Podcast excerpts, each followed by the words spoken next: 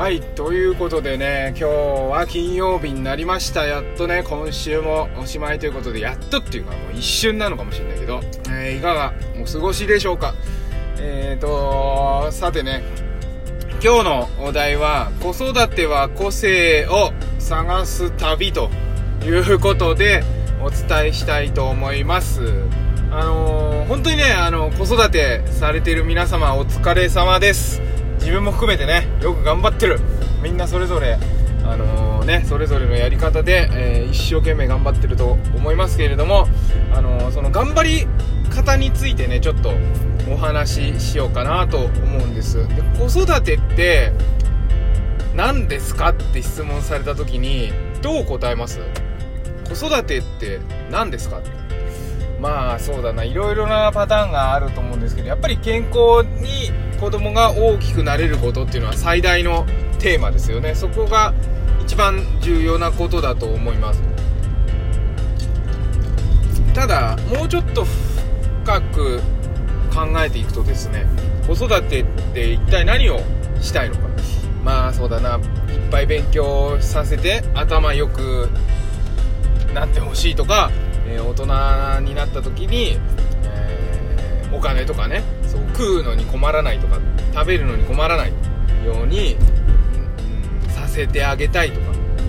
あとはそうだな。なんか夢？が実現するようにしてあげたいとか。ただそれねちょっと注意しなきゃいけないんですけどそれって本当に子供が思ってますか？これねすげえ難しいんですけど、常にね自問自答してるんですよそのこと。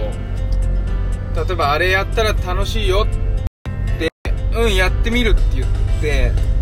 やりだしてなんか好きになってる風だと。なんかやんなきゃいけないって思っててやってくれてる風だと。だけどそれって本当に本当に本当にその子がやりたいことなのかその子が好きなことなのか。その子はもしかすると親が喜ぶことが好きでそれをやってないですかっていう見極め。これはね非常に難しい。あのー、だんだんねなんかいろいろこう言ったり多分言い過ぎちゃうとなるのかなと思うんだけど顔色を伺ってる可能性もあるわけじゃないですか。これは非常に良くないことなんですけど。あれやってこれやってって言ってやった時に褒めるとかね。すっごい褒めるとか。それはあの親パパとかママとかわかんないおじいちゃんおばあちゃんかもしんないけどやった方がいいよって言ってやってくれた時すごい褒めた場合ね。その子が自らやったことを褒めるんならいいけどやりなよやってみなよって言ってうーんって言ってやった時にすっごい褒めて親がこんなに喜んでくれるんじゃもう一回やろうってなってないかっていうところが簡単に言っちゃうとですよ。ポイントだと思ってて。それってね個性が生きてないと思うんですよ。っていうのはその本人のやりたいことではない可能性が高い。それを続けてもね人生って実は豊かにならない。ここがポイントであのー、だからねあの子育ては何ですかって聞かれた時に個性を探す旅なんですっていう風に私は答えたいなと思ってるんです。子供の個性を探すんです。親の個性を子供に伝えるんではなくて子供の個性を探すんです。なんかよくね子供は親の責任だとか言うけどそれはほら社会的に責任をが取れないから大人が取る。その人は誰か親でしょっていうだけの話で結局一生の責任っていうのは取れないわけじゃないですか。だって大体ね親の方が先に亡くなるわけなんで、うん、だからある意味親のやりたいことをやらせて褒めるっていうのはねあのちょっと強い言い方しちゃうと無責任なんですよ。無責任。無責任なことを子供にしてるんです。と思ってるんですね私は。だからなるべくやりなとかこれややこれをやるのがいいんだよとかそういう言い方をしないようにしてます。でいろんな、えー、経験をして。で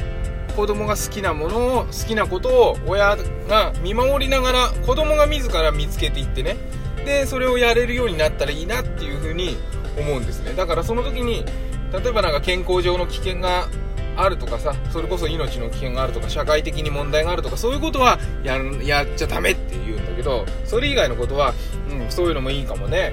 そういうのもいいかもしんないね。あそれもそれ別にたまにはね別にそんな無理にやんなくてもいいんじゃないのとかね。なんかそういった感じであのー、子供に、えー、親の経験とか親の好きなことを押し付けないじゃあ、じゃあ、じゃあ、親何すんだよってなっちゃうじゃないですか。でもそこは、あの親にしかわからない、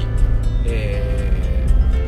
ー、ことがあるわけですよ。あの特にね、小さいお子さんを育ての場合、あの、小学校低学年、まあ、中学年ぐらい、小学生ぐらいまででもいいかな、お子さんを育て、特に、まあ、小学校入る前のお子さんとかもそうなんだけど、親にしかわからないことたくさんあるんですよね。例えば、なんか、えー、動物が好きだと。でテレビで動物3歳ぐらいの子がね見ててじゃ動物園に行けばたくさん動物いるから行ってみる？とかそういうことは親にしか分かんないあの動物園行ったことない子供が動物園に行きたいって言い出すまでには時間がかかるわけじゃないですかじゃあ動物園っていうとこがあるよとするっていうことを情報を伝えてそちらの方に引っ張っていくってことはできるわけですよ。いい方向に。そこがなんか親の責任なんじゃないかなっていうふうに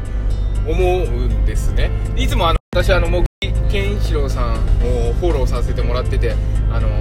たまにねなんかツイッターとかでコミュニケーション取ったりとかしていろいろ勉強させてもらってるんですけどあの人ね蝶々は蝶々が超絶好きなんですよ。蝶々が。で子供の頃からこれねあのなんか YouTube かなんかでおっしゃってたエピソードなんですけど子供の頃からずっと蝶々好きででその蝶々を追っかけてた経験で今があるっていう風によく言われてるんですけどあの親がねすごい今聞けばすごいなと思うんですけどなんかねあの何年生の時だ小学校だか 5, 5歳だかそのぐらいの時になんか蝶々の偉い先生がいたらしいんですよ。偉いっていうのはすごいすごい先生がね。でその先生に親がどうにかこうにかコンタクト取ってその大学教授の先生のところまで行ってその息子をね小さかった当時茂木君茂木健一郎君をね連れてってなんとそこそこの先生の蝶々の話をね先生がその茂木健一郎君にしたって言うんですよね。でその時にまだ発表されてない蝶々を見せてこれはまだねあのみんなが知らない蝶々なんだよってこれから発表するんだよってこういうのもいるんだよっていうもうぶっ飛んだ。めもうほらあのー、普段は自分の家の近くの野山を駆け回って蝶々を見つけるっていうことだけをしていた、まあ、本を読んだりとかするぐらいだった。だけどぶっ飛んだ。その目の前にこんなすごいこんなとこまでできる人がいるんだって。自分がやってることなんてまだまだだなって思ったっていう。そういうそこの衝撃。そういう衝撃をねたくさんたくさん与えることだけでいいんじゃないかなっていうふうに思うんです。だから、まあ、あのー、子供の個性がね、まだそういう風に見つかってなかったり、はっきり出てなかったら、親が楽しいことに一緒に来てもらうっていうのでもいいと思うんですよね。そうすると、子供って柔軟性あるんで、で、親の楽しいことについていくっていうのは強制じゃないじゃないですか。親で、親と家に一緒にいるのと一緒で、親と買い物行くのと一緒で、親が遊びに行くのに一緒に行くっていうのは、あの、ね、まだあの、親離れしてないっていうか、小さいお子さんにとって当たり前のことでだから親が楽しんでいる姿を見せる親が楽しんでいるところに連れていく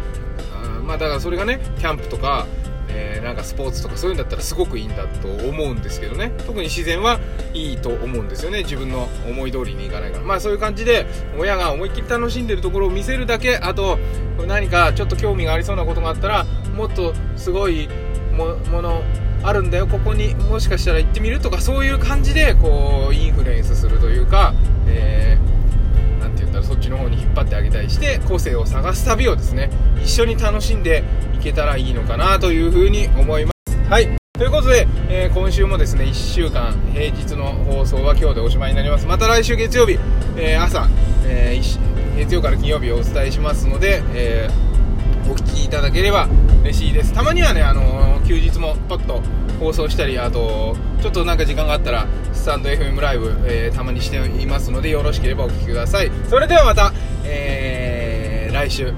えー、バモくん子育てパパのトークトークエッセイでした。いつもありがとうございます。バイバイ。